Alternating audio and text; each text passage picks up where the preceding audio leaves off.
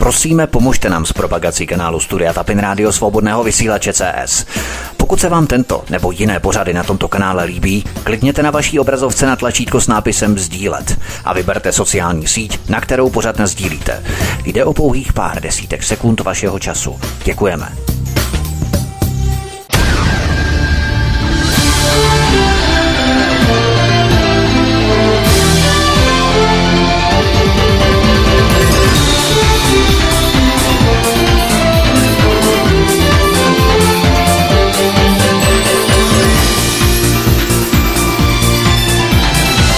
Příjemný, krásný, dobrý večer, dámy a pánové, milí posluchači od mikrofonu svobodného vysílače nebo na kanále Odisí vás zdraví. Vítek, vítejte při poslechu pátého, posledního pokračování celkem pětidílného cyklu, tak ono je to logické, když to páté poslední, tak to pětidílný cyklus Válka proti Jugoslávii. Hezký večer. Co jsme slyšeli ve čtvrtém díle? Podíval jsem se na operaci Bouře nebo na masakr v kapse Medax z roku 1993. Zaměřil jsem se na zřízení mafiánského státu v Kosovu, což byl čilý extrakt a destilát krytí NATO a Američanů. Podíval jsem se také na americkou vojenskou základnu Camp Bumsteel v Kosovu a její strategické umístění v rámci ropovodu z Kaspického moře směrem do Evropy. Zajímavé také bylo, jaký z Bushových nejbližších spolupracovníků tuto základnu stavěl, respektive firma, ve které figuroval jako tehdejší ředitel. Vy, co jste poslouchali, tak už víte, a vy, co jste neslyšeli, tak určitě nevíte, že to byl Dick Cheney. Já vám to prozradím. Podíval jsem se také ale na otřesné skutečnosti kolem ekologické katastrofy. Na to totiž záměrně bombardovalo plné nádrže chemických směsí v továrně na chemické zbraně v Pančevu nedaleko Bělehradu nebo na předměstí Bělehradu. Chemikálie se vsákly do půdy spodních vod, vytekly do řeky, něco neskutečného. Podíval jsem se ale také na jadernou válku nízké intenzity, protože stejně jako třeba v Iráku, tak i v Jugoslávii NATO svrhávalo bomby s ochuzeným uranem. To mělo otřesné následky na místní obyvatele. Rakovina, leukémie a tak dále. Rodili se děti s rakovinou nebo rovnou mrtvé děti, byla řada potratů, nenarozené děti měly monstrózní abnormality a tak dále. Západ se samozřejmě tohle všechno snažil utajit, i když se jednalo o neskutečná zvěrstva a válečné zločiny. Prostě klasické válečné zločiny jako z učebnice, za které ale dodnes nikdo nebyl potrestaný. Pojďme tedy na první kapitolu dnešního pořadu pátého pokračování války proti Jugoslávii. Kapitola Washington stojí za teroristickými útoky v Makedonii v roce 2001. V této osmé kapitole a jejich podkapitolách se budu snažit pokrýt teroristické útoky v Makedonii v roce 2001, které vedla Národně osvobozenecká armáda odnož Kosovské osvobozenecké armády. Zatímco Washington dodával teroristům z národně osvobozenecké armády z Brusu nové zbraně Made in America, Přibližně tři tisíce těžce vyzbrojených vojáků NATO dostalo mandát odzbrojit povstalce a prosadit příměří. Tato falešná mírová operace 2001 pod britským velením s názvem Essential Harvest, základní sklizeň, měla oslabit makedonské ozbrojené síly a destabilizovat národní instituce. Jakkoliv byl její text s názvem Mírový plán brutální, ještě brutálnější a znepokojivější byl způsob, jakým se snažili rozbít makedonské státní instituce. Všechny teroristické akce v Makedonii byly podporované západními demokraciemi.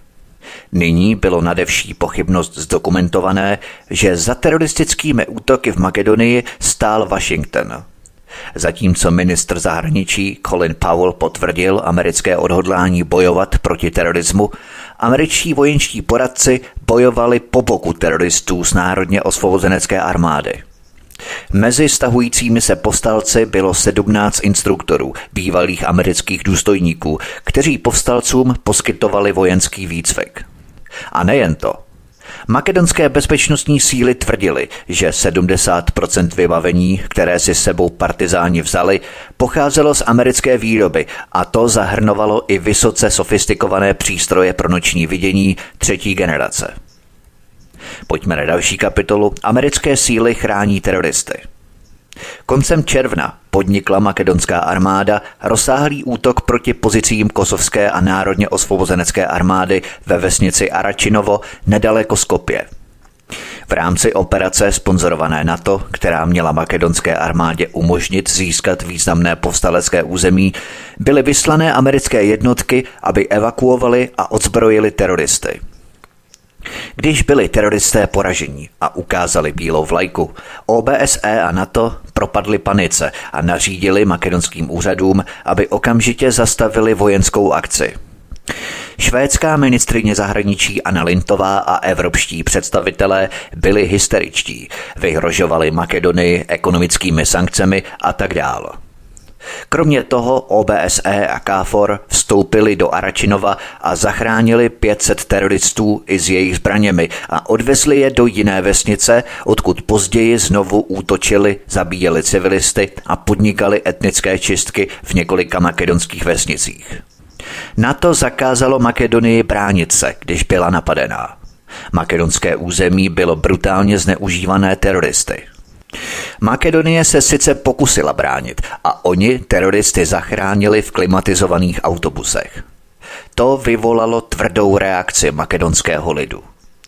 Oficiální příběh z americké vojenské základny poblíž Skopje zněl Omlouváme se, ale něco se pokazilo, cituji. Důvěrný zdroj z Camp Able Sentry americké základny poblíž Skopje tvrdil, že konvoj autobusů evakuující teroristy zastavili tanky obsazené povstalci z Národně osvobozenecké armády a povstalci opustili autobus a zmizeli. Teď máme na krku několik nesmírně rozlobených Makedonců, řekl americký úředník. Tentýž zdroj uvedl, že povstalce doprovázeli lehce vyzbrojení američtí vojáci, což vyvolalo dojem, že vysoce vycvičení američtí vojáci 502. pěší divize nemohli nic dělat proti tankům obsazeným povstalci Národně osvobozenecké armády, které uvěznili konvoj autobusů. Historka o přepadení byla smyšlená, protože jeden postalec kosovské a národně osvobozenecké armády neměl ve svém arzenálu tanky. Otevřením nové fronty spojenými státy sponzorovaná evakuace z Aračinovy umožnila teroristům z Národně osvobozenecké armády spolu s jejich americkými vojenskými poradci a zahraničními žoldáky otevřít novou frontu v okolí vesnice Radusa, 40 kilometrů severozápadně od Skopje. NATO převáželo povstalce teroristy z jedné oblasti do druhé a vyzbrojovalo je, místo aby jim zbraně zabavilo. KFOR zase chránilo zásobovací trasy teroristů z Národně osvobozenecké armády, včetně toku vojenského personálu a zbraní ze základen Národně osvobozenecké armády a armády v Kosovu z výcvikových táborů v Albánii. Zdroje z americké armády v Kosovu naznačovaly, že záměrem evakuační mise bylo také zachránit 17 instruktorů mezi stahujícími se postalci, pravděpodobně proto, aby se předešlo diplomatickému ponížení a mediálnímu zostuzení vysokého vojenského amerického personálu, který byl zajatý spolu s teroristy makedonskými bezpečnostními silami. Mezitím se objevily náznaky, že americké vrtulníky Apache a bezpilotní špionážní letouny Predator UAV, vyslané kontingentem 15. praporu amerického vojenského spravodajství, dislokovaného v Camp Able Sentry, podporovali tuto novou frontu tím, že předávali vojensko-spravodajské informace americkým vojenským poradcům povstalecké armády. Pentagon schválil v polovině března 2001 vyslání několika bezpilotních špionážních letounů k monitorování kosovsko-makedonské hranice. Bezpilotní letouny Predátor letectva mohly okamžitě předávat snímky nejen jednotkám v regionu, ale také do Washingtonu a v důsledku evakuace, sponzorované spojenými státy, teroristé z kosovské a národně osvobozenecké armády společně se svými americkými vojenskými instruktory obnovili své útoky v oblasti Tetova. Pojďme na další kapitolu verbování zahraničních žoldnéřů. Od sovětsko-afgánské války se verbování mučahedínů, svatých bojovníků do tajných válek na příkaz Washingtonu stalo nedílnou součástí americké zahraniční politiky. Zpráva amerického kongresu odhalila, jak americká administrativa na Radu Rady národní bezpečnosti vedené Antonym Lakem pomohla přeměnit Bosnu v základnu militantního islámu, což vedlo k náboru tisíců mučahedínů z muslimského světa prostřednictvím tzv. militantní islámské sítě. Bosenský vzor se od té doby opakoval v Kosovu, Jižním Srbsku a Makedonii. Mezi zahraničními žoldnéři, kteří později bojovali v řadách kosovské a národně osvobozenecké armády, byli mučahedíni z Blízkého východu a středoazijských republik bývalého Sovětského svazu a také vojáci štěstiny z několika zemí NATO, včetně Velké Británie, Nizozemska a Německa. Někteří z těchto západních žoldnéřů už dříve bojovali v řadách kosovské osvobozenecké armády a bosenské muslimské armády. Mezi rekruty Národně osvobozenecké armády byli také albánsko-američtí dobrovolníci, kteří byli naverbovaní v New Yorku s tichým souhlasem americké vlády. Všechno jsem to řešil v mém dvoudílném cyklu Taliban a Al-Qaida. V březnu 2001 otiskly newyorské albánsky psané noviny Botasot inzerát Národně osvobozenecké armády, který vyzýval Albánce ve Spojených státech, aby se přihlásili jako dobrovolníci a darovali peníze. Několik stovek albánských američanů vytvořilo Atlantickou brigádu, která v letech 1998 a 99 bojovala po boku kosovské osvobozenecké armády. V posledních měsících se členové Atlantické brigády údajně připojili k Národně osvobozenecké armádě. Pojďme na další kapitolu OSN financuje teroristy. Jak je dostatečně zdokumentované, takzvané civilní kosovské ochranné sbory OSN byly převlečenou kosovskou osvobozeneckou armádou, zatímco národně osvobozenecká armáda byla zprostředkovatelem kosovské osvobozenecké armády. Podle Sunday Times cituji. V březnu 2001 povolal albánský velitel Agiceku stovky záložníků kosovských ochranných sborů. Následně zmizeli do bývalých výcvikových táborů kosovské osvobozenecké armády v Albánii a pak se znovu objevili v Makedonii. Velitel povstalců Národně osvobozenecké armády Ostredy byl donedávna náčelníkem štábu kosovských ochranných sborů. Aby Washington zachoval zdání, zařadil velitele kosovských obraných sborů, kteří se přidali k národně osvobozenecké armádě, na černou listinu – na takzvané černé listině Washingtonu, která bývalým velitelům kosovských obranných sborů zakazovala vstup do Spojených států, byla jména velitele Ostrenyho, jeho nástupce ve funkci náčelníka štábu kosovských obraných sborů, velitele Dauta Haradinaje, velitele a zástupce velitele elitních sil kosovských obraných sborů, sborů rychlé reakce a velitelů dvou z jeho šesti regionálních divizí, velitele Samiho Luštaku a velitele Mustafy Ruštena. Washingtonská černá listina prý viditelně vyvrátila tvrzení mezinárodního společenství i mantru západních médií, že národně osvobozenecká armáda neměla žádné vazby na kosovskou osvobozeneckou armádu. Ve skutečnosti černá listina potvrzovala, že šlo o jednu a tutéž věc. Přitom, jak v kosovských ochranných sborech, tak v Národně osvobozenecké armádě působili stejní velící důstojníci. Navíc zpráva také potvrzovala, že teroristické útoky vedli vojáci placení OSN – když si velitel ostrany vzal dovolenou z práce v OSN, aby vedl národně osvobozeneckou armádu, OSN předpokládala, že odjel na dovolenou. Podle listu Irish Times se generálnímu tajemníkovi OSN Kofi Annanovi nepodařilo velitele národně osvobozenecké armády vyřadit z výplatní listiny OSN. Mezinárodní společenství stále počátkem července 2001 platilo účet pod rouškou udržování míru OSN.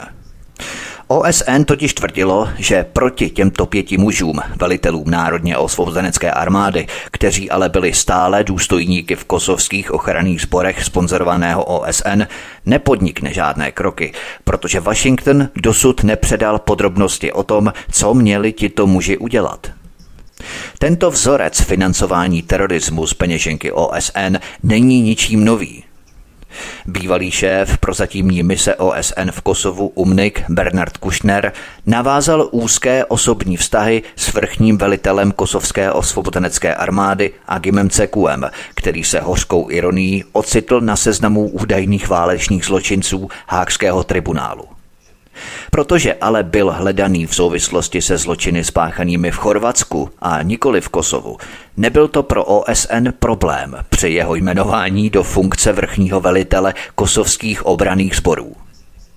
Nezávislá zpráva předložená generálnímu tajemníkovi OSN Kofi Annanovi v roce 2000 potvrdila, že kosovské obrané sbory se podílely na trestné činnosti zabíjení, špatného zacházení a mučení, nezákonné policejní činnosti, zneužívání pravomocí, zastrašování, porušování politické neutrality a nenávistných projevech. Krutou ironií bylo, že OSN vyplácelo výplaty mnoha gangstrům. Zpráva se ale nezmínila o tom, že sotva dva měsíce po oficiálním zahájení činnosti kosovských obraných sborů pod záštitou OSN v září 1999 už velitele kosovských obraných sborů a národně osvobozenecké armády s využitím prostředků a vybavení OSN připravovali útoky do Makedonie, které logicky navazovaly na jejich teroristické aktivity v Kosovu. Podle skopského deníku Dnevnik zřídili kosovské obrané sbory šestou operační zónu, cituji. Zdroje, které trvají na anonymitě, tvrdí, že velitelství brigád na ochranu Kosova přímo napojených na kosovské obrané sbory, sponzorované OSN, už v březnu 2000 vznikla v Tetovu, Gostivaru a Skopji. Připravují se také v Debaru a v Struze na hranici s Albánií a jejich členové mají definované kodexy. Konec citace. Podle BBC západní speciální jednotky stále cvičily partizány, což znamenalo, že pomáhali kosovské osvobozenecké armádě otevřít novou frontu v Jižním Srbsku a Makedonii. Posloucháte závěrečnou pátou epizodu z pětidílného cyklu Válka proti Jugoslávii. Od mikrofonu svobodného vysílače Studia Tapin Radio nebo na kanále Odisí vás zdraví Vítek. Písnička je před námi, po ní pokračujeme. Hezký večer, pohodový poslech.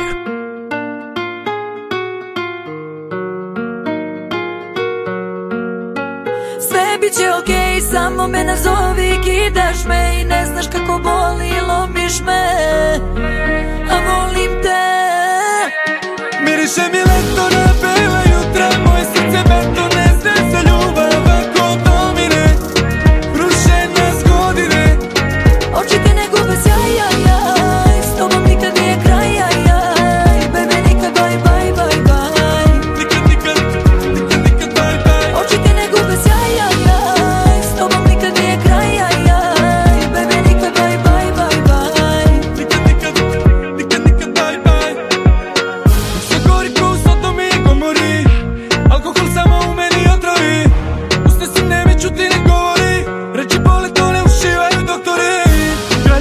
Bi noći da me ljube Jer sad oko mene zna to je.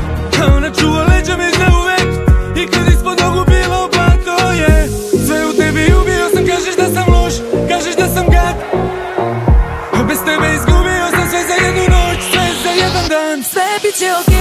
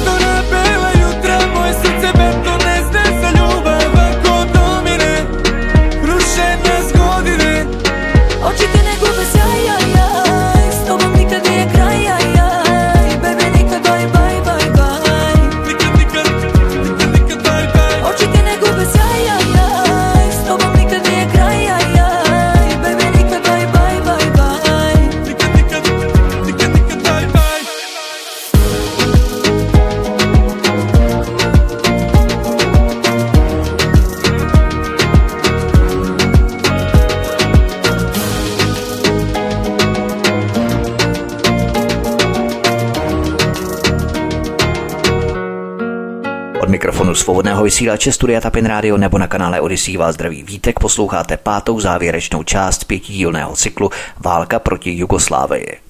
Pojďme na další kapitolu Vazby na organizovaný zločin. Oficiální americké zdroje i četné zprávy v tisku také přiznali vazby kosovské a národně osvobozenecké armády na mocné zločinecké syndikáty zapojené do mnohamiliardového obchodu s drogami na Balkáně. Albánské a kosovské zločinecké organizace teroristům z Národně osvobozenecké armády v Makedonii poskytly velmi významnou podporu – Tyto zločinecké skupiny se také podílely na obchodu s albánskými ženami, které provozovaly prostituci v několika evropských zemích, včetně Velké Británie, Itálie i Německa. Část výnosů z těchto nezákonných aktivit byla používaná na vyzbrojování a vybavení teroristů kosovské a národně osvobozenecké armády. Jinými slovy, podporou kosovské a národně osvobozenecké armády Washington o OSN nemluvě nepřímo podporoval organizované zločinecko-podnikatelské syndikáty, které za teroristy stály. Pojďme na další kapitolu Zrada v makedonských bezpečnostních složkách.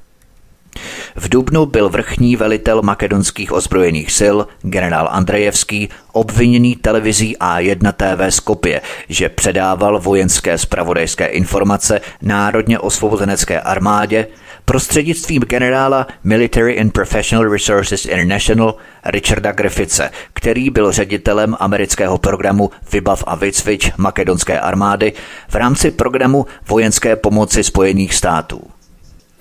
16 vysokých amerických vojenských důstojníků ve výslužbě poskytovalo poradenství makedonské armádě. S chodou okolností ale tatáž americká žoldnéřská jednotka, která měla smlouvu s makedonskou armádou, pomáhala také povstalcům z národně osvobozenecké armády při jejich teroristických útocích. Jinými slovy, Washington vyzbrojoval a radil jak útočníkům kosovské osvobozenecké armády, tak makedonským obráncům na základě zákonů o vojenských a spravodajských povoleních schválených americkým kongresem. Military and Professional Resources International pomáhala Makedonii jako součást balíčku americké vojenské pomoci odrazovat ozbrojenou agresi a bránit makedonské území. Military and Professional Resources International, ale také poskytovala poradenství a vybavení kosovské osvobozenecké armádě, která byla odpovědná za teroristické útoky. V této válce prostě tahal americký vojensko-spravodajský aparát zanitky na obou stranách plotu.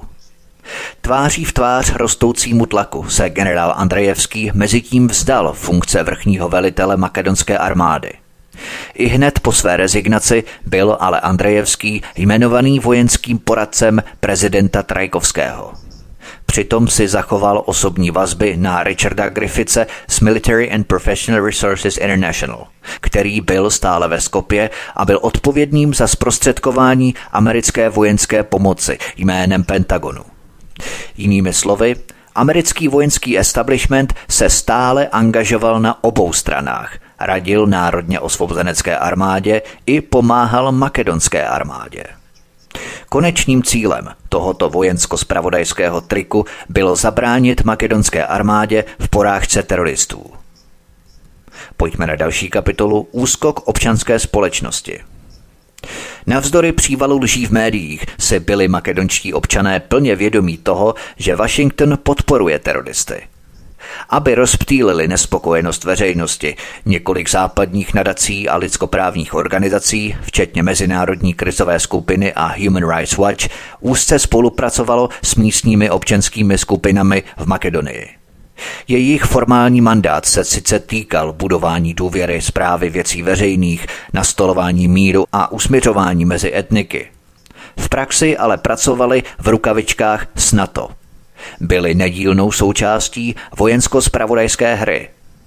Úkolem těchto krycích organizací bylo zajistit, aby nespokojenost veřejnosti byla namířená spíše proti makedonské vládě a armádě, než proti Washingtonu a NATO nebo Mezinárodnímu měnovému fondu. Ústřední roli při manipulacích a konečném oslabení občanského protestního hnutí hrál také Institut Open Society ve Skopje – podporovaný Georgem Serešem. Institut Open Society v Makedonii vydal výzvu za mír, kterou podpořilo velké množství makedonských organizací. Více než 300 organizací a jednotlivců podepsalo tuto výzvu za mír Institutu Open Society. Jinými slovy, Serešův institut Open Society ve Skopje hostil a financoval občanské hnutí proti terorismu. Přitom pečlivě opomíjel příčiny terorismu. George Sereš byl navíc také součástí finančního establishmentu Wall Streetu, který kolonizoval Balkán. A toto ekonomické dobývání americkými finančními zájmy podporoval vojensko-spravodajský aparát Spojených států, který teroristům poskytoval skrytou podporu. George Sereš sice financoval mírové a usmiřovací iniciativy v Makedonii, ale zároveň podporoval kosovskou osvobozeneckou armádu. Na druhé straně hranice v Kosovu financoval Institut Open Society sponzorovaný kosovskou nadací pro otevřenou společnost KFOS, činnost místních samozpráv, které kontrolovali lidé jmenovaní kosovskou osvobozeneckou armádou. Tato pomoc byla zpočátku směrovaná prostřednictvím postkonfliktního svěřeneckého fondu Světové banky, z něhož velkou část financí poskytl Institut Open Society. Open Society Institute také podporoval vybraná média v Makedonii se vším, co se tvářilo jako údajné prosazování demokracie a svobody tisku. Pojďme na další kapitolu Uprchlická krize sponzorovaná NATO. Uprchlická krize byla záměrně vyvolaná teroristickými útoky sponzorovanými spojenými státy. Mezi oběťmi byli jak makedonští, tak i albánští civilisté – Postiženo bylo více než 100 tisíc lidí. Podle úřadu Vysokého komisaře OSN pro uprchlíky UNHCR překročilo hranici do Kosova přibližně 73 800 osob a dalších 34,5 tisíce osob bylo vnitřně vysídleno v rámci Makedonie. V albánských vesnicích obsazených povstalci byli albánští civilisté spíše než chránění takzvanými bojovníky za svobodu z národně osvobozenecké armády často terčem zastrašování a represí. Ve vesnicích obývaných Makedonci v oblasti Tetova docházelo k etnickým čistkám za přítomnosti amerického vojenského personálu, který radil velitelům povstalců. Kosovská a národně osvobozenecká armáda se dopustila bezprecedentních teroristických činů vůči obyvatelům a donutila je vesnice zcela opustit.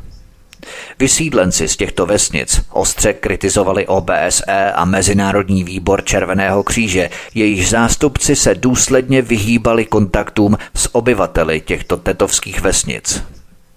Celé komunity byly vykořeněné.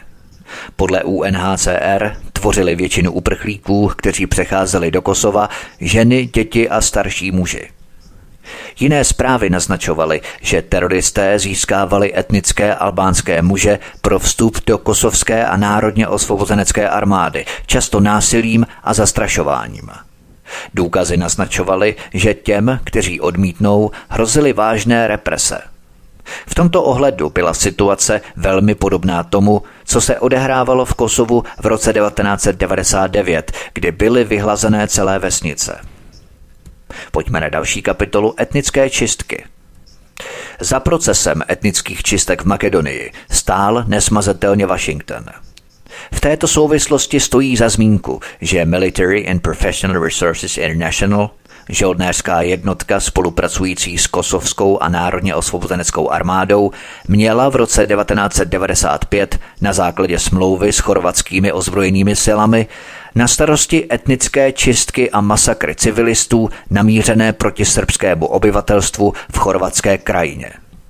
V tomto ohledu Military and Professional Resources International úzce spolupracovala s velitelem Agimem Ceku, který byl v té době brigádním generálem chorvatských ozbrojených sil. Ceku byl nejen jedním z klíčových plánovačů operace Bouře, ale také velitelem dělostřelecké divize odpovědné za ostřelování srbských civilistů v krajině. Není proto divu, že se model v Makedonii podobal tomu v krajině a Kosovu. Stejní velitelé z kosovské osvobozenecké armády a Military and Professional Resources International se později podíleli na teroristických útocích a etnických čistkách v Makedonii. Povstalci z kosovské a národně osvobozenecké armády, chránění americkými a britskými jednotkami umístěnými v Kosovu a Makedonii, později kontrolovali značnou část makedonského území. Pojďme na další kapitolu Falešný mírový plán.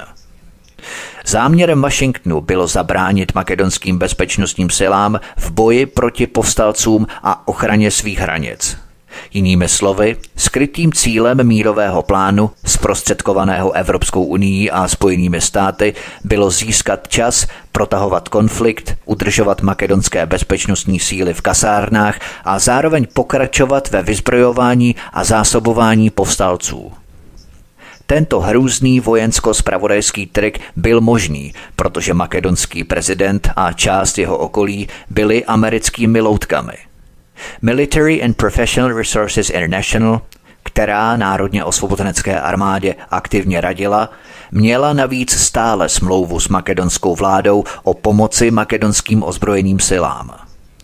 Mezitím generál Andrejevský, který později odstoupil z funkce vrchního velitele, stále působil jako vojenský poradce prezidenta a jednal jménem Military and Professional Resources International a Pentagonu. Jinými slovy, Klíčoví vysocí vojenští důstojníci v makedonské armádě spolupracovali s nepřítelem proti nižším důstojníkům a řadovým příslušníkům stejné makedonské armády, kteří upřímně bojovali za svou zemi. Navzdory rozporům ve vládě premiér Ljubco Georgievský otevřeně obvinil amerického vyslance Jamesa Perdua a François Letarda z Evropské unie, že nutili Makedonii ustupovat požadavkům albánských partizánů. Cituji. Je zřejmé, že všechny teroristické akce v Makedonii byly podporované západními demokraciemi. Nyní máme na stole prakticky 95% dokumentů Aliho Ahmetyho, vůdce Národně osvobozenecké armády. Je zřejmé, že mezinárodní společenství se předem rozhodlo pro svůj postoj a teď se ho snaží realizovat v Makedonii. Jakkoliv je jejich text brutální, ještě brutálnější a znepokojivější je způsob, jakým se snaží rozbít makedonské státní instituce, řekl Georgievský. Premiér dále uvedl, že navrhovaný mírový balíček představoval vážné vměšování do vnitřních záležitostí Republiky Makedonie. Na otázku, jak velký tlak mohla Makedonie ustát, Georgievský odpověděl, že zatím byly předložené všechny hrozby a vydírání, kromě toho, že NATO na nás provede letecký úder. Konec citace. Pojďme na další kapitolu Angloamerická osa. Při vyjednávání o mírovém plánu převážil angloamerický postoj nad postojem Francie a Německa. Premiér Georgievský v této souvislosti zdůraznil, že francouzský expert na právo, bývalý ministr spravedlnosti Robert Barinter, byl brutálně vyřazený z politického procesu, což znamenalo, že jeho doporučení ohledně ústavní reformy James Perdue po konzultaci s vůdcem Národně osvobozenecké armády Alim Ahmetim odmítl. Ačkoliv NATO nebylo formálně součástí zprostředkování mezi Evropskou unii a Spojenými státy, vysoký představitel Evropské unie Javier Solana který zastával funkci generálního tajemníka NATO během bombardování Jugoslávie v roce 1999, pracoval v rukavičkách se svým nástupcem NATO Lordem Georgem Robertsnem. Javier Solana zase v květnu jmenoval britského velvyslance Marka Wickinsona, aby jednal jeho jménem ve Skopě. Britští výsadkáři a speciální jednotky, které v roce 1999 cvičili kosovskou osvobozeneckou armádu, vedli falešnou operaci Essential Harvest základní sklizeň, jejíž cílem bylo odzbrojit povstalce – Koridory mezinárodní diplomacie stále častěji přebídali vojensko-spravodajští činitelé, kteří měli předchozí zkušenosti z Chorvatska, Bosny a Kosova. James Perdue zahájil svou kariéru na Balkáně v roce 1993 jako vysoký spravodajský důstojník sboru náčelníků štábů, odpovědného za směrování americké pomoci bosenské muslimské armádě. James Pardew byl pověřený organizací leteckých výsadků zásob pro bosenské síly a úzce spolupracoval s předsedami Rady národní bezpečnosti Antonym Lakem. Peter Fight z NATO, který byl pověřený kontakty s kerilami kosovské a národně osvobozenecké armády, byl dlouholetým kolegou Jamesa Pardewa. V polovině 90. let působil jako politický poradce vrchního velení IFOR v Bosně. Pojďme na další kapitolu Replika Bosny a Kosova. Americký zprostředkovatel James Perdue dostal mandát zopakovat bosensko-kosovský model – v tomto ohledu byl vojensko-spravodajským trikem Washingtonu rozbít makedonské území, podpořit vnitřní sociální rozpory a rozmíchat etnické spory. Cílem bylo zničit veškeré sociální a politické vazby mezi Albánci a Makedonci, kteří už více než půl století koexistovali v rámci mnohonárodnostní společnosti. Tyto sociálně etnické rozdíly byly záměrně vytvářené tak, aby omezily všechny formy sociálního odporu. Co bylo ještě důležitější, Washington chtěl zabránit rozvoji širší společné fronty proti nepříteli. Teroristické útoky, sponzorované Spojenými státy i falešný mírový plán, měli za cíl nakonec zemi rozdělit a přeměnit Makedonii v protektorát NATO. Operace Essential Harvest, kterou měli vést britští parašutisté, by představovala první krok k vojenské okupaci makedonského území. Síly na to nejen, že chránili povstalce na území pod jejich kontrolou, ale poradci Military and Professional Resources International na základě smlouvy s Pentagonem nepřímo napomáhali provádění etnických čistek na těchto územích. Na těchto územích už nefungovaly makedonské státní instituce.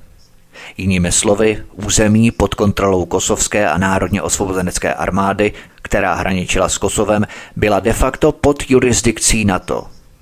Navíc existovaly náznaky, že se kosovská osvobozenecká armáda s podporou NATO mohla pokusit o jednostrané odtržení Kosova od Jugoslávie – to nejen prohloubilo politickou krizi v Bělehradě, ale také to vyvolalo otázku politického statusu území obsazených kosovskou a národně osvobozeneckou armádou, ze kterých bylo vyhnané makedonské obyvatelstvo podobně jako byly Srbové vyhnaní z Kosova. Záměr NATO byl v tomto případě jasný. Spočíval v rozbití a zničení Makedonie jako země.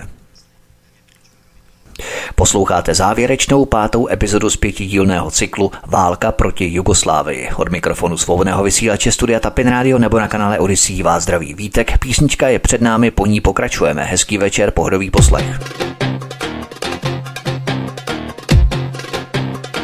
Nek noće zgori Balkan, nek laju svi, ti ne brini, što poželiš, ja da ću ti me priđi mi, do krv mi vri, da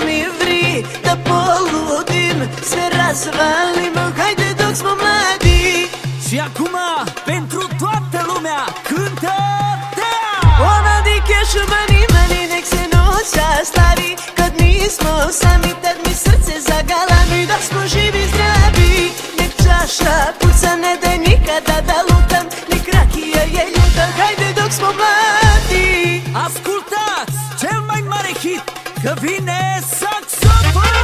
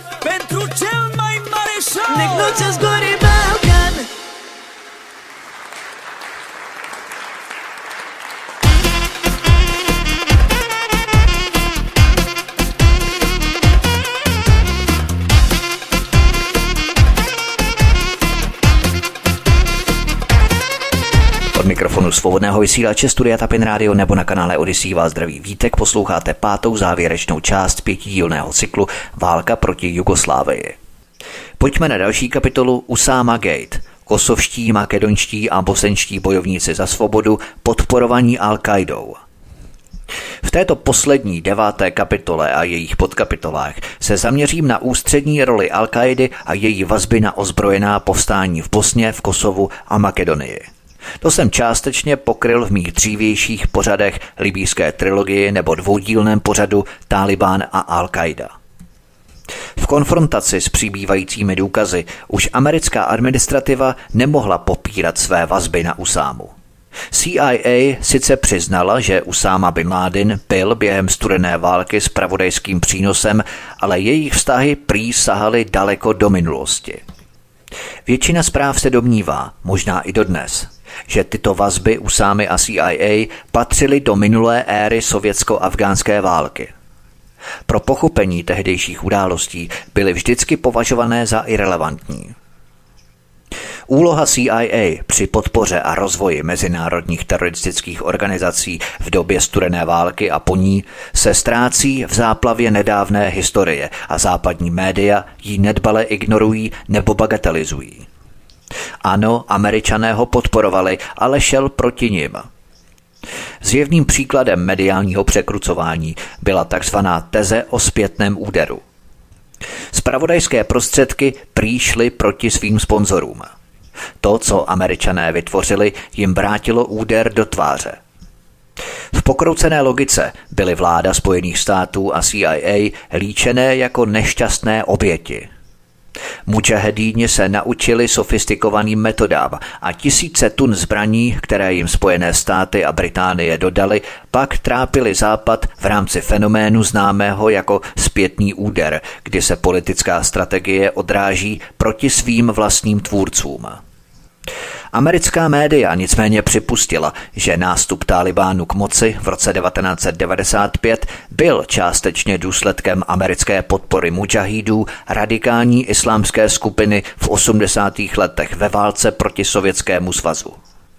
Zároveň ale média ochotně odmítla vlastní faktická tvrzení a zborově uzavřela, že CIA byla podvedená lstivým usámou. To jako syn jdoucí proti svému otci. Teze o zpětném úderu byl výmysl.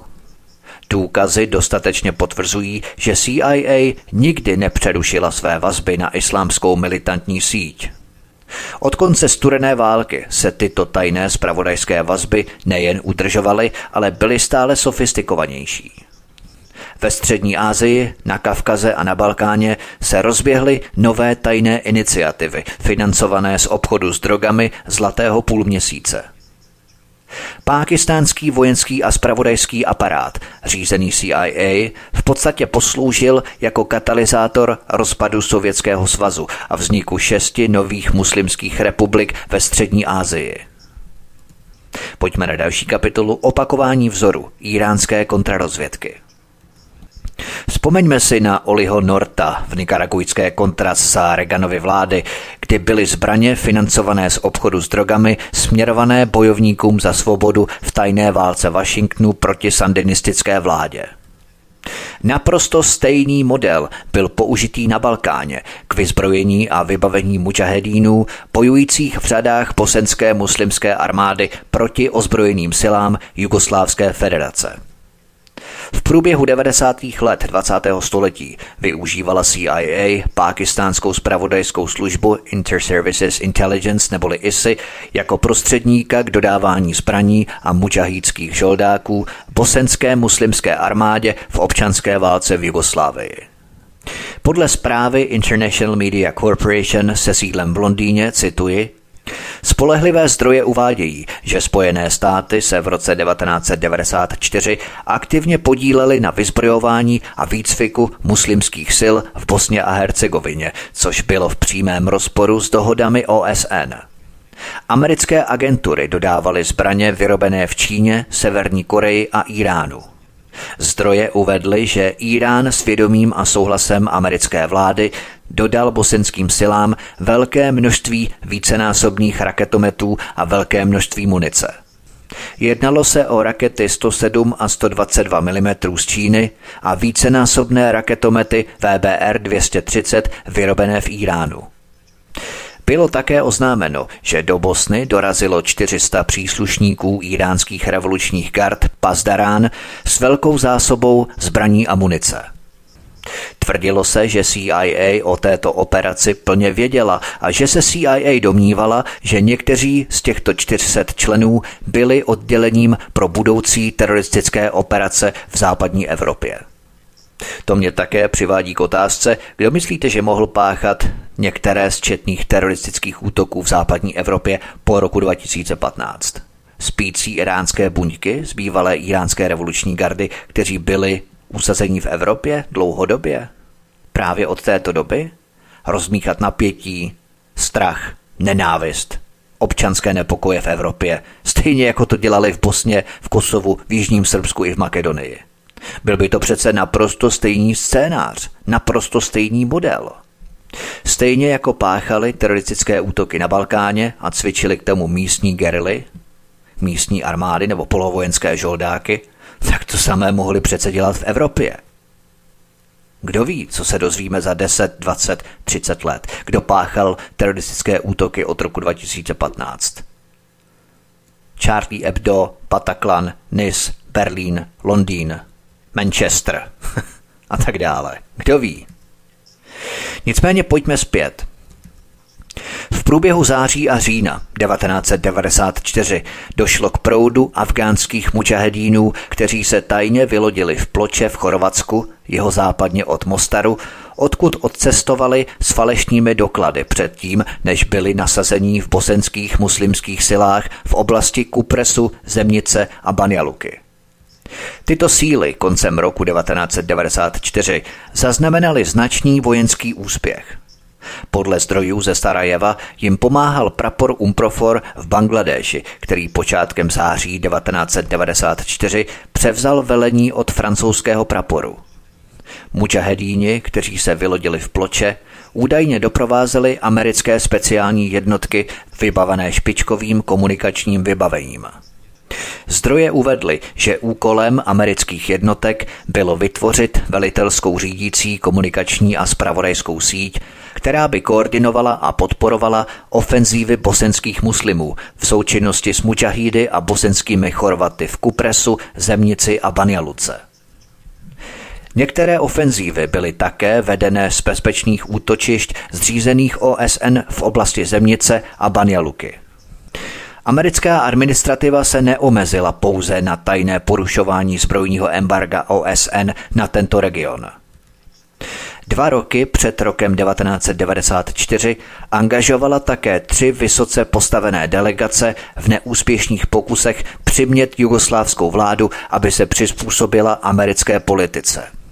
Jugoslávie byla jediným státem v regionu, který nepodlehl tlaku Spojených států. Konec citace zprávy. Je ironií, že tajné vojensko-spravodajské operace americké administrativy v Bosně byly zdokumentované republikánskou stranou. Tato dlouhá zpráva Kongresového výboru republikánské strany, zveřejněná v roce 1997, do značné míry potvrdila výše citovanou zprávu International Media Corporation – Zpráva americké republikánské strany v kongresu obvinila Clintonovu administrativu, že pomohla přeměnit Bosnu v základnu militantního islámu, což vedlo k náboru tisíců mučahídů z muslimského světa prostřednictvím tzv. militantní islámské sítě. Cituji. Snad největší hrozbou pro misi SFOR a co je důležitější pro bezpečnost amerického personálu sloužícího v Bosně byla neochota Clintonovy vlády přiznat se kongresu a americkému lidu ke své spoluúčasti na dodávkách zbraní z Iránu, muslimské vládě v Sarajevu. Tato politika, kterou v dubnu 1994 osobně schválil Bill Clinton na naléhání designovaného ředitele CIA a tehdejšího šéfa NSC Anthonyho Lakea a amerického velvyslance v Chorvatsku Petra Galbraitha, podle Los Angeles Times s odvoláním na tajné zdroje ze spravodajské komunity, sehrála hlavní roli v dramatickém nárůstu iránského vlivu v Bosně. Spolu se zbraněmi se do Bosny ve velkém počtu dostali i iránské revoluční gardy a agenti z pravodajské služby Vevak spolu s tisíci bučahedíny, svatými bojovníky z celého muslimského světa. Do tohoto úsilí se zapojilo také několik dalších muslimských zemí, včetně Bruneje, Malajzie, Pákistánu, Saudské Arábie, Súdánu a Turecka a řada radikálních muslimských organizací. Například role jedné humanitární organizace se sídlem v Súdánu, která se nazývá Third World Relief Agency, byla dobře zdokumentovaná. Clintonova administrativa se prakticky podílela na zbrojním potrubí islámské sítě, včetně inspekcí raket z Iránu prováděných americkými vládními úředníky. Third World Relief Agency – falešná humanitární organizace se sídlem v Súdánu byla hlavním článkem zbrojního potrubí do Bosny – Předpokládalo se, že tato Third World Relief Agency byla napojená na takové stálice islámské teroristické sítě, jako byl šejk Omar Abdel Rahman, odsouzený strůjce bombového útoku na Světové obchodní centrum v roce 1993 a Usama bin Laden, bohatý saudský emigrant, o kterém se předpokládalo, že financoval četné militantní skupiny. Vzpomínáte si, jak jsem v al a Talibánu, respektive v Talibanu a al v tomto dvoudílném pořadu řešil Usámu bin Ládina a jeho financování v rámci Sudánu a banky, která tam vznikla a tak dále a tak dále. Opravdu vřele doporučuji k poslechu, je to velmi zajímavé a spousta věcí nám zapadne do krásné mozaiky. Pojďme ale na další kapitolu z polovina Clintonovy vlády. Jinými slovy, zpráva výboru republikánské strany jednoznačně potvrdila spolovinu Clintonovy administrativy s několika islámskými fundamentalistickými organizacemi, včetně Al-Kaidy Usámy bin Ládina. Republikáni chtěli v té době podkopat Clintonovu administrativu. V době, kdy celá země upírala oči na skandál Moniky Levinské, se ale republikáni nepochybně rozhodli nevyvolat předčasně aféru Irán Bosnagate, která by mohla nepatřičně odvést pozornost veřejnosti od skandálu Levinská. Republikáni chtěli obžalovat Billa Clintona za to, že lhal americkému lidu ohledně svého poměru se stážistkou v Bílém domě Monikou Levinskou. Na podstatnějších zahraničně politických lžích týkajících se obchodu s drogami a tajných operacích na Balkáně se demokraté a republikáni shodli v jednom šiku, nepochybně pod tlakem Pentagonu a CIA, aby nevynášeli informace. Pojďme na další kapitolu od Bosny po Kosovo. Bosenský vzorec, popsaný v republikánské zprávě kongresu z roku 1997, se opakoval v Kosovu za spoluúčasti NATO a amerického ministerstva zahraničí. Do řad kosovské osvobozenecké armády byly v letech 1998 až 99 naverbovaní mučahíčtí žoldnéři ze středního východu a střední Asie, kteří z velké části podporovali válečné úsilí NATO. Jak potvrdili britské vojenské zdroje, Úkolem vyzbrojit a vycvičit kosovskou osvobozeneckou armádu byly v roce 1998 pověřené americká obraná spravodajská služba DIA, britská tajná spravodajská služba MI6 spolu s bývalými a sloužícími příslušníky 22 SAS, tedy britským 22. plukem speciálních leteckých služeb a třemi britskými a americkými soukromými bezpečnostními společnostmi. Americká obraná rozvědka DIA se obrátila na britskou MI6, aby zajistila výcvikový program pro kosovskou osvobozeneckou armádu, uvedl vysoce postavený britský vojenský zdroj. MI6 pak zadala tuto operaci dvěma britským bezpečnostním společnostem, které zase oslovili řadu bývalých příslušníků 22. pluku SAS. Poté byly vypracované seznamy zbraní a vybavení, které kosovská osvobozenecká armáda potřebovala. Zatímco tyto tajné operace pokračovaly, sloužící příslušníci 22. pluku SAS, většinou z letky D této jednotky, byli poprvé nasazení v Kosovu před začátkem bombardovací kampaně v březnu. Zatímco britské speciální jednotky SAS na základnách v severní Albánii cvičily kosovskou osvobozeneckou armádu, vojenčtí instruktoři z Turecka a Afghánistánu, financovaní islámským džihádem, spolupracovali při výcviku kosovské osvobozenecké armády v partizánské a diverzní taktice. Usáma bin Laden sám naštívil Albánii. Byl jednou z několika fundamentalistických skupin, které vyslaly jednotky do bojů v Kosovu. Předpokládá se, že Usama bin Laden v roce 1994 založil v Albánii operaci. Albánské zdroje uváděly, že Sali Berisha, který byl tehdy prezidentem, měl vazby na některé skupiny, které se později ukázaly jako extrémní fundamentalisté. Posloucháte závěrečnou pátou epizodu z pětidílného cyklu Válka proti Jugoslávii. Od mikrofonu svobodného vysílače Studia Tapin Radio nebo na kanále Odisí vás zdraví vítek. Písnička je před námi, po ní pokračujeme. Hezký večer, pohodový poslech.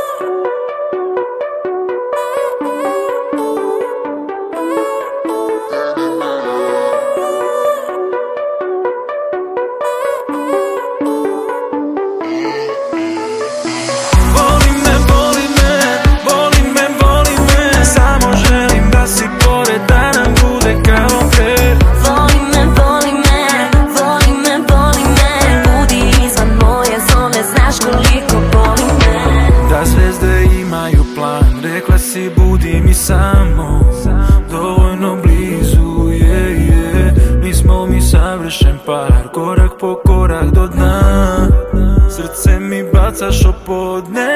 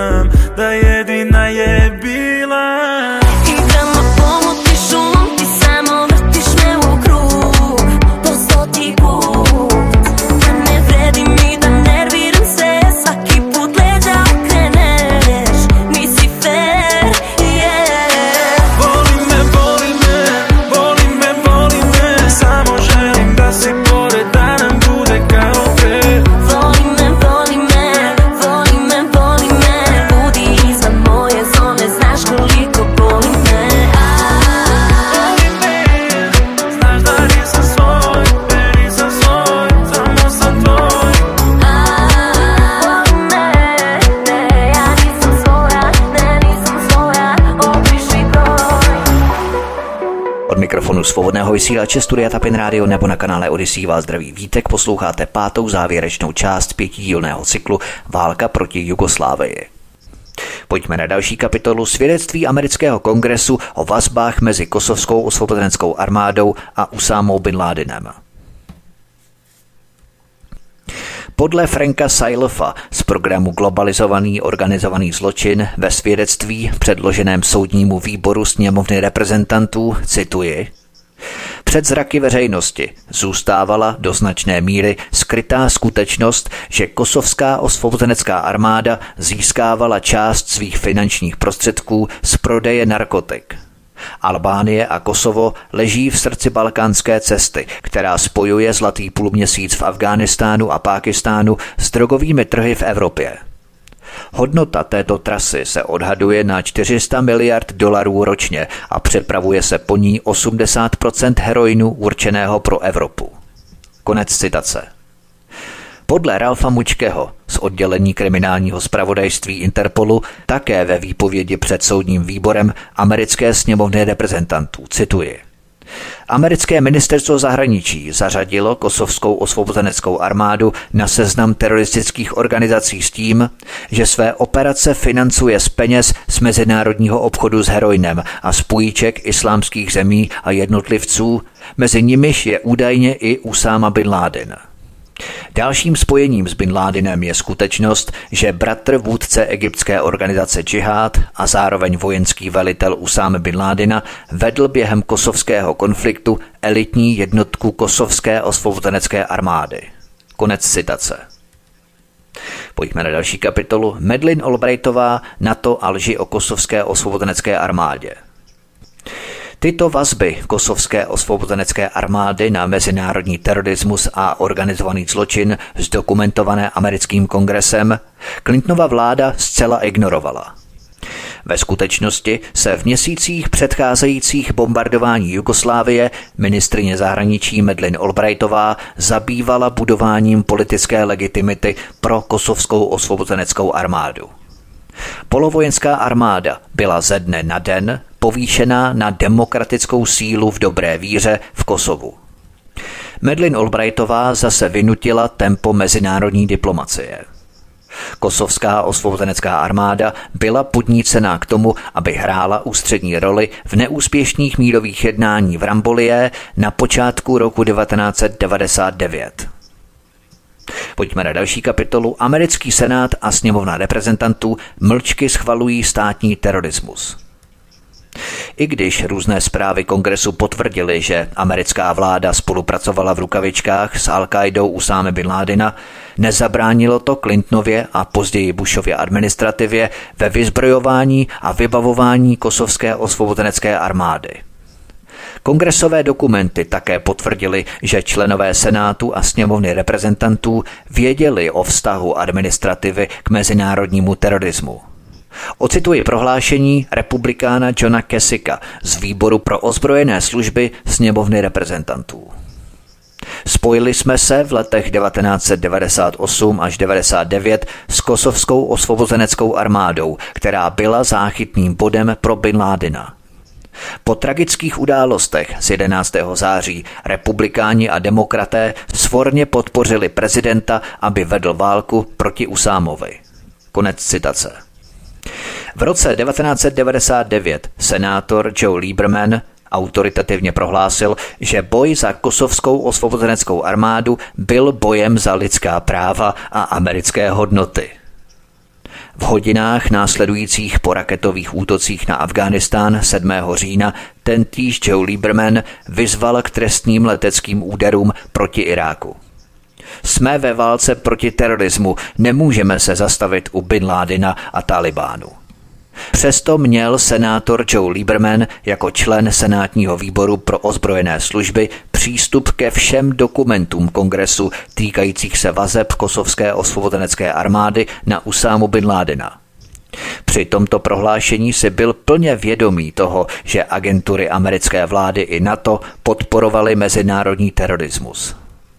Pojďme na další kapitolu Válka v Makedonii. V důsledku války v Jugoslávii v roce 1999 se teroristické aktivity kosovské osvobozenecké armády rozšířily do jižního Srbska a Makedonie. Mezitím byl kosovské osvobozenecké armádě, přejmenované na Kosovský ochranný sbor, povýšený status OSN, což znamenalo poskytnutí legitimních zdrojů financování prostřednictvím OSN i bilaterálních kanálů, včetně přímé vojenské pomoci Spojených států.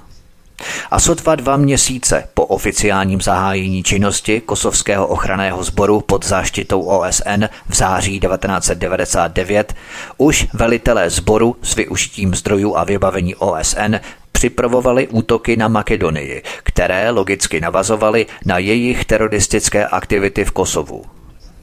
Podle skopského deníku Dnevnik vytvořil kosovský ochranný sbor šestou operační zónu v jižním Srbsku a Makedonii. Zdroje, které trvaly na své anonymitě, tvrdili, že velitelství brigád na ochranu Kosova, tedy napojených na kosovský ochranný sbor sponzorovaný OSN, už bylo v březnu 2000 vytvořené v Tetovu, Gostivaru a Skopji. Připravovali se také v Debaru a v Struze na hranici s Albánií a jejich členové měli definované kodexy. Podle BBC západní speciální jednotky stále cvičily partizány, což znamenalo, že pomáhali kosovské osvobozenecké armádě otevřít šestou operační zónu v Jižním Srbsku a Makedonii. Pojďme na další kapitolu. Síť islámských bojovníků a NATO se v Makedonii spojili mezi zahraničními žoldáky, kteří později v říjnu 2001 bojovali v Makedonii v řadách samozvané národně osvobozenecké armády, byli mučáhidé z Blízkého východu a středoazijských republik bývalého Sovětského svazu. V zástupných silách kosovské osvobozenecké armády v Makedonii byli také vysocí vojenští poradci Spojených států ze soukromé žoldnéřské jednotky na zakázku Pentagonu a vojáci štěstiny z Británie, Nizozemska i Německa. Někteří z těchto západních žoldnéřů dříve bojovali v řadách kosovské osvobozenecké armády a bosenské muslimské armády. Jak rozsáhle dokumentoval makedonský tisk a prohlášení makedonských úřadů, americká vláda a islámská militantní síť pracovali ruku v ruce při podpoře a financování samozvané národně osvobozenecké armády, která se podílela na teroristických útocích v Makedonii.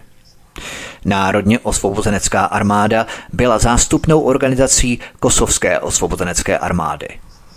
Kosovská osvobozenecká armáda a Kosovský ochranný sbor, sponzorovaný OSN, byly zase totožné instituce se stejnými veliteli a vojenským personálem. Velitelé Kosovského ochranného sboru, kteří pobírali platy od OSN, bojovali v Národně osvobozenecké armádě společně s mučahedíny. Hořkým zvratem je, že kosovská osvobozenecká armáda byla sice podporovaná a financovaná Al-Qaidou Usáme bin Ládina, ale zároveň byla podporovaná NATO a misí OSN v Kosovu UMNIK. síť islámských bojovníků, také využívající pákistánskou spravodajskou službu Inter-Services Intelligence ISI jako prostředníka CIA, ve skutečnosti stále tvořila nedílnou součást tajných vojensko-spravodajských operací Washingtonu v Makedonii a Jižním Srbsku. Teroristé z kosovské a národně osvobozenecké armády byli financovaní z americké vojenské pomoci, z rozpočtu OSN na udržování míru a také několika islámskými organizacemi, včetně Al-Kaidy Usáme bin Ládina. Za spoluúčasti americké vlády byli teroristé financovaní také z peněz na drogy. Nábor mučáhidů pro boj v řadách národně osvobozenecké armády v Makedonii byl prováděný prostřednictvím různých islámských skupin. Američtí vojenští poradci se mísili s mučáhídy v rámci stejných polovojenských sil. Západní žoldnéři ze zemí NATO bojovali bok po boku mučáhídů naverbovaných na Blízkém východě a ve střední Asii. Americká média to nazývala zpětným úderem, kdy se takzvané spravodajské prostředky postavily proti svým sponzorům. To se ale za studené války nestalo. Dělo se to právě tehdy v roce 2001 v Makedonii. Potvrdili to četné zprávy v tisku, svědectví očitých svědků, fotografické důkazy i oficiální prohlášení makedonského premiéra, který obvinil západní vojenskou alianci z podpory terorismu. Oficiální makedonská nová agentura navíc poukázala na spoluúčast vyslance Washingtonu, velvyslance Jamesa Perdua a teroristů z Národně osvobozenecké armády – Jinými slovy, takzvané spravodajské prostředky stále sloužily zájmům svých amerických sponzorů. A to se dělo v měsících předcházejících útokům z 11. září 2001. Pardiova minulost byla v tomto ohledu objemná. Svou kariéru na Balkáně zahájil v roce 1993 jako vysoký spravodajský důstojník sboru náčelníků štábů odpovědných za směrování americké pomoci bosenské muslimské armádě. James Perdue byl pověřen organizováním leteckých výsadků zásob pro bosenské síly. V té době byly tyto letecké výsadky označované jako civilní pomoc. Později se ukázalo, což potvrdila republikánská zpráva pro americký kongres, že Spojené státy porušily zbrojní embargo. A James Perdue hrál důležitou roli jako člen týmu zpravodajských pracovníků, kteří úzce spolupracovali s předsedou Rady národní bezpečnosti Antonym Lakem. James Perdue se později jménem amerického ministerstva obrany účastnil jednání v Daytonu v roce 1995. V roce 1999 před bombardováním Jugoslávie byl prezidentem Billem Clintonem jmenovaný zvláštním zástupcem pro vojenskou stabilizaci a implementaci v Kosovu. Jedním z jeho úkolů bylo usměrňovat podporu kosovské osvobozenecké armádě, kterou v té době podporoval i Usama bin Laden. James Perdue se v tomto ohledu významně podílel na zopakování bosenského vzoru v Kosovu a následně v Makedonii. Pojďme na další kapitolu o spravedlnění vedení války. Bushova administrativa prohlásila, že měla důkaz, že za útoky na Světové obchodní centrum a Pentagon stál Usáma bin Laden. Slovy britského premiéra Tonyho Blaira Viděl jsem naprosto přesvědčivé a nezvratné důkazy o jeho, tedy Usámově spojení s událostmi z 11. září.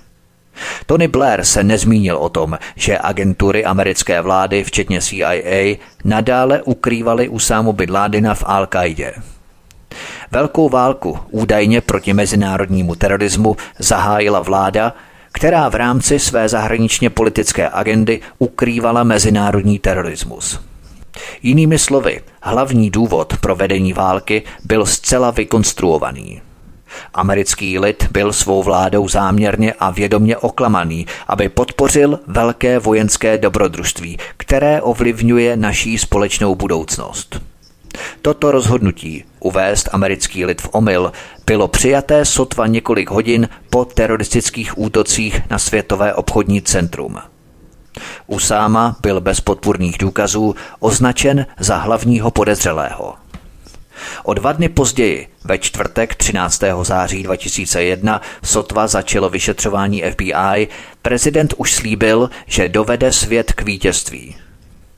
Americká administrativa potvrdila svůj zájem zahájit proti Usámu bin Ládinovi spíše trvalou vojenskou kampaň než jedinou dramatickou akci.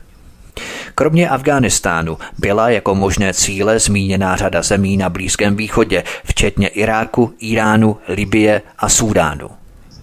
Několik významných amerických politických osobností a mediálních odborníků požadovalo, aby se letecké údery rozšířily i na další země, které ukrývaly mezinárodní terorismus.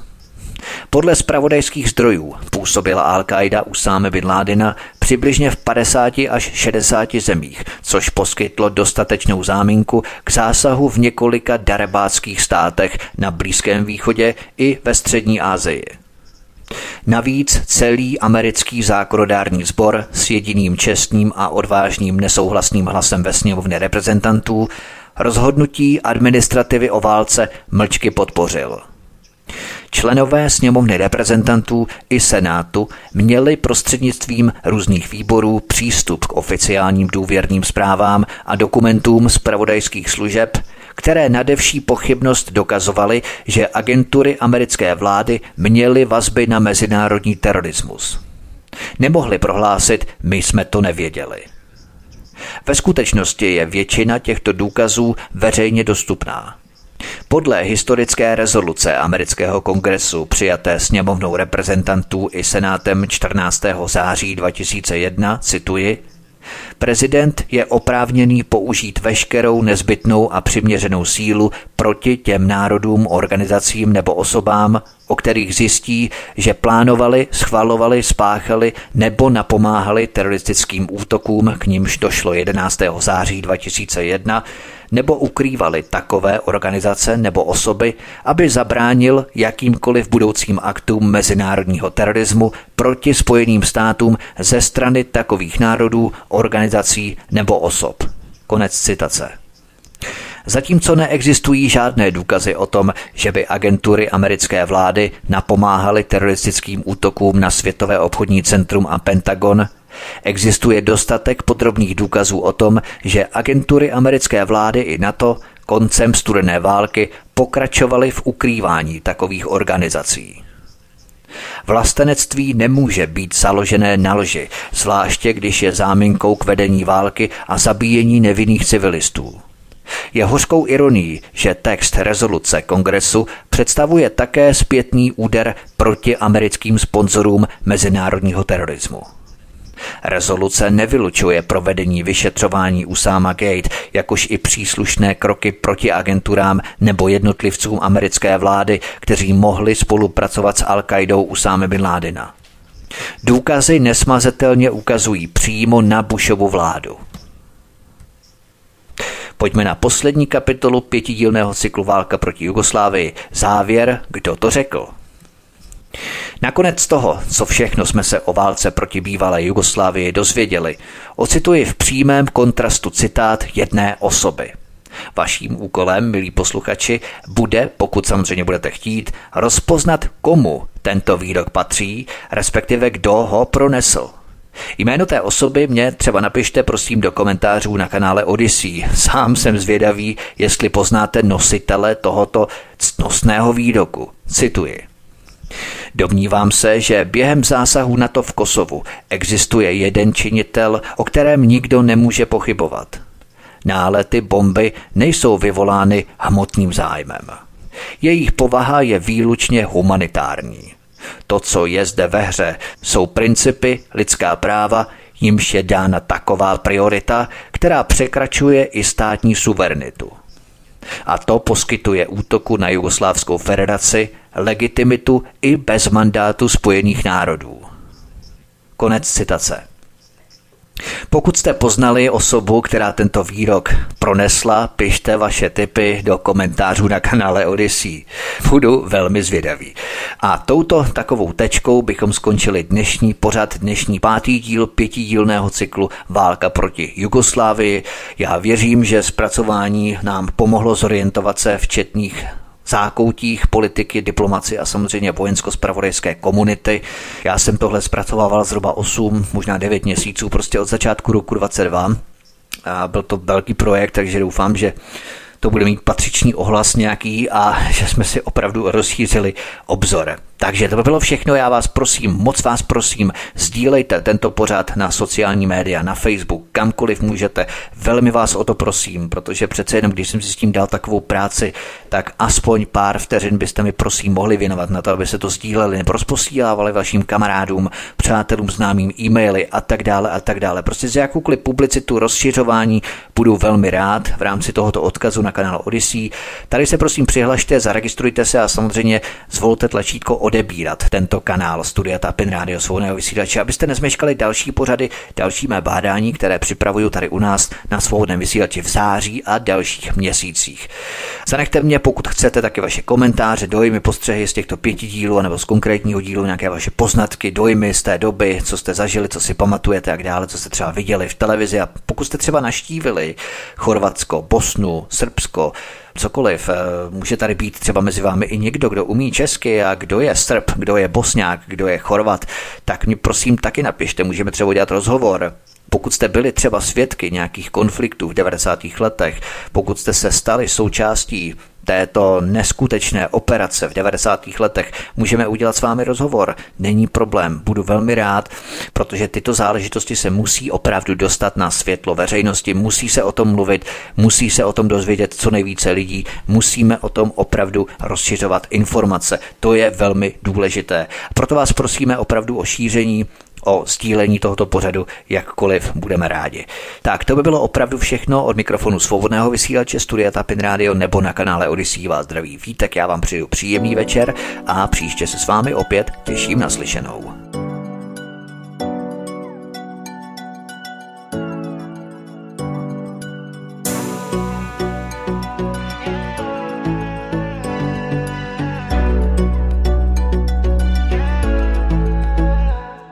samo ti ja, ti ja, ti ja Oko nas fantazija. Ti ja, ti ja, ti ja laži ti mi daj. Baby samo ti ja, ti ja, ti ja Oko nas fantazija. Ti ja, ti ja, ti ja Slatke laži ti mi daj. Neka druga zavidi, zavidi Sve ću da ti samo pored budi ti Niko neće kvariti, kvariti. Ovaj vibe koji imamo, baby mi. Ma tebi bebi niko ne stoji ko ja. Svaki drugi bit će samo loša kopija Sve će proći ali neće doći nama kraj. Misliš da će neko biti bolji nego ja? Bebi samo ti ja, ti ja, ti ja. Oko nas fantazija. Ti ja, ti ja, ti ja. Slatke laži ti mi daj. Baby samo ti ja, ti día oko nas fantazija. Tija, tija, tija, slake leži ti mi da. Zar ima bolji od tebe za mene? Samo tvoja uvijek meni najboljeg. Za uvijek meni ostaće se sjene. Ako ovo ikad naše prođe, baby. Baby, samo tija, tija, tija Oko nas fantazija. Tija, tija, tija, slatke laži neka druga zavidi, zavidi. Sve ću da ti samo pored budi ti. Niko neće kvariti, kvariti. Ovaj vibe koji imamo, baby mi. Bebi samo ti ja, ti ja, ti ja Oko nas fantazija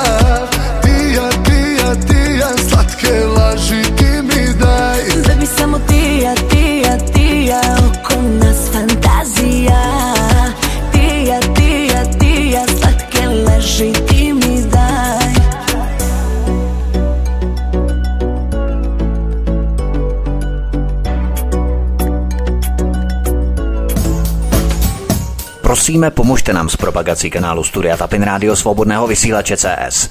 Pokud se vám tento nebo jiné pořady na tomto kanále líbí, klikněte na vaší obrazovce na tlačítko s nápisem Sdílet a vyberte sociální síť, na kterou pořád sdílíte.